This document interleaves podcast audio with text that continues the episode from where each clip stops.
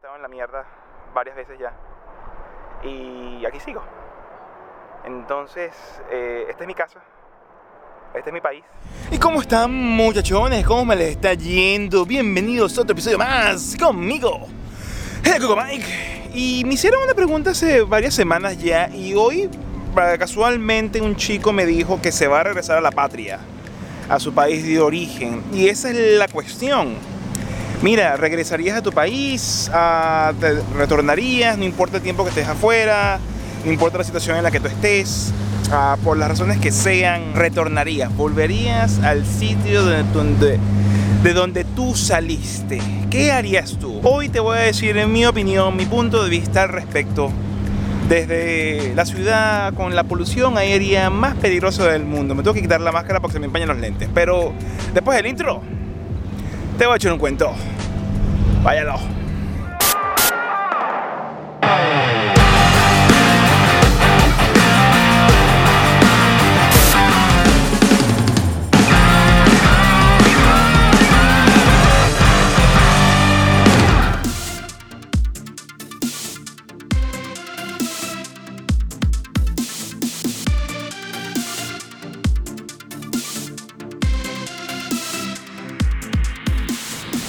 Qué hacer? ¿Qué eh, decisión tomar? Yo no te voy a decir, ni voy a juzgar, ni voy a comenzar a pensar de más. Yo no soy nadie para juzgar tu condición de vida. Yo no soy quien para decirte qué hacer o qué dejar de hacer. Yo lo que cuento es mi experiencia. Cuando me hicieron esa pregunta hace ya unas semanas de que si alguna vez regresaría a mi país, lo tomo desde dos puntos de vista. Lo puedo tomar desde el punto de vista de un regreso momentáneo, de un regreso simplemente, digámoslo así, como una vacación, o digámoslo también desde el punto de vista de un retorno total, de que simplemente la aventura llegó a su fin. A, a, lo mejor las cosas no se dieron en el sitio donde tú pensaste que te ibas a ir y te regresas a tu país de origen. Ahora bien, partiendo del punto número uno, si yo eh, tomar en cuenta el hecho de ir de vacación, por decir un ejemplo, ¿regresaría a mi país? No. Hace un tiempo atrás, ah, hace mucho tiempo más bien, cuando se decidió que había que salir de Venezuela, yo personalmente me dije que yo no estimo que vaya a regresar a mi país de origen. En mi país de origen, lo que yo conocía o lo que yo pensé que sabía de él desapareció hace años de un grupo de entre conocidos y amigos de alrededor de 40 personas, ¿ok? Conocidos de conocidos, amigos cercanos, etc. Casi que 38 de ellos 39 eh, de ellos se han ido del país a diferentes latitudes. Creo que el, que se fue más lejos fui yo. Espero que alguno me alcance acá, sería genial. Pero mis amistades ya no queda nadie. Ah, el país que yo pensé conocer o pensé que conocía ya no existe si yo regreso a ese país soy un completo extraño, así sea de vacaciones. Y más bien sería carne de cañón para aquellas cosas a las cuales ya yo me desacostumbré de estar viendo atrás si alguien que me está siguiendo, si alguien que me está pillando la movida, si alguien que me quiere joder y se me cayó el monociclo encima es Entonces, yo, yo no regresaría. Eh, al final, el, país, más allá del sitio que te dio nacer, son las experiencias, son las amistades y son los, los conocidos. Y eso quedó en el pasado, eso quedó en, un sitio que jamás va a regresar, que, que jamás va a volver. Y regresar, aunque sea de vacaciones, no es algo que me emocione. Prefiero explorar otros lugares, prefiero irme a otras latitudes, y aprender de ellas, inclusive en el sitio donde yo, yo me encuentro, yo conozco muy poco, yo conozco la ciudad de Sydney, ah, me encantaría viajar a otras ciudades, eh, ya yo he ido a Melbourne, ah, me encantaría ir a, sitios naturales, a, otros lugares de este país que me dio acogida. Así que regresar de vacación, no creo. Y ahora el punto 2, que ese punto es más, oye, más difícil. ¿Qué pasa si todo lo que tú estás haciendo, si todo por lo que tú estás luchando no se da, si la condición de vida no es satisfactoria, si no logras los propósitos? Y mira, de nuevo, insisto, esto es una opinión muy personal, cada quien tiene que hacer lo que mejor le convenga y lo que mejor le parezca y lo que mejor sienta. Pero, y de nuevo, yo compré un pasaje One Way con toda la intención y me fui tan lejos con toda la intención de que o yo lo lograba o yo lo lograba. No había plan B, no había plan C, no había nada. A pesar de todos los errores, de que sí, hicieron muchas equivocaciones desde el punto de vista económico, desde el punto de vista financiero, nunca pasó por mi mente regresar, porque regresar era regresar a la nada.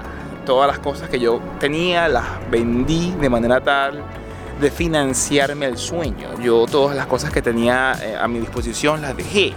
Ah, que tú me puedas decir que tengas a tu familia, pero vas a volver a tu familia. ¿Cuál es la, la parte de salir de tu zona de confort para aprender, para crecer, para tratar de lograr las cosas que querías realizar? Nadie ha dicho que emigrar es algo sencillo. Nadie ha dicho que salir de su país de origen es una cosa fácil. La vas a cagar rotundamente y de manera inequívoca y vas a decir, coño, ¿cómo es posible que yo cometa tantos errores y tantas burradas? Pero es parte del proceso y si tú no estás en disposición de entender que te vas a equivocar y aceptar que te vas a equivocar, pues te va a ir bien más. Yo vine acá y aunque yo no tenía conscientemente entre ceja y ceja que podía equivocarme, fue algo de lo que me di cuenta muy rápidamente que el, el, que emigra, a pesar de que puedas estar muy preparado, a pesar de que tengas facilidades migratorias, porque yo llegué, con residencia, no significa nada, porque nadie o muy pocos podemos aprender por cabeza ajena, o si no es por aprender por cabeza ajena, es el simple hecho de que, mira, no sabes. Tienes que, el, el país te va a pasar factura porque es el proceso de aprendizaje natural que tienes que llevar a cabo porque es parte de la vida mía. Este año ha sido creo que uno de los más difíciles que, que he experimentado, que he vivido, en la cual yo eh, estuve viviendo en una residencia por cinco años con mi familia, cierta estabilidad y en, los, en el último año y medio esto ha sido un jamaqueo en que me he mudado tres veces eh, compartí habitación con alguien, que es algo que nunca quería experimentar, pero experimenté y más nunca, y no se lo recomendaría a nadie. Si tienes la posibilidad de, de tener tu propia habitación, tenla, pero eso es otro, otro tema. He experimentado muchas cosas. Cosas muy fuertes, uh, subidas, bajadas, tuve que de, salir de mi auto, lo pude vender ya, porque simplemente parte del aprendizaje es entender que hay que tener las cosas que uno usa y cuando llega el momento de darse lujos, llega el momento de poder adquirir cosas, es porque las vas a necesitar y dos, porque las puedes pagar. Y yo decir, me regreso porque estoy en la mierda, mira, yo estaba en la mierda varias veces ya. Y aquí sigo. Entonces, eh, este es mi caso, este es mi país, este es el sitio donde yo quiero estar, este es el lugar que se eligió para vivir. Y salga lo que salga, llueve, truene o relampaguee, se queme la ciudad de Sydney cuando se está quemando en este instante, haya humo, me tenga que poner una máscara, tenga que usar es ahora, ahí está mi, mi, transporte, un monopatín, que es el mismo color que el carro que solía tener, así que estamos conectados. No importa, son cosas que hay que hacer, porque hay que lograrlo. Eso de estar corriendo, de estar huyendo, no creo que sea la, lo que hay que hacer. ¿Va a costar? ¿La vas a cagar? Pero yo no regreso, para nada. Hay que darle hacia el frente, con todo. Eh, no sé si esto te sirva, te ayuda o te, o te inspire, pero recuerda que todos los días sale sol, todos los días es una oportunidad para rectificar, aprender y avanzar. Todos los días tú tienes la disposición de elegir y de decidir qué es lo que quieres realizar y qué es lo que quieres hacer. Todo el mundo puede. Pero si no puedes, tampoco está mal. Si tienes que regresar, y eh, rediseñar tu plan y replanear tus ideas también vale, todo es válido. Pero en lo personal yo no regreso.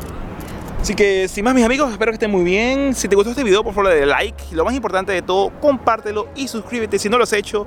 Y recuerda darle a la campana de notificaciones para que siempre te llegue una notificación cuando yo, el Cocomán, te suba, te dé, te brinde un nuevo episodio. Desde la humillante ciudad de Sydney, en la cual todos nos estamos muriendo para la mierda. Les mando un abrazo gigantesco, que esté muy bien. Y como siempre, y no puede faltar, ¡Sayonara!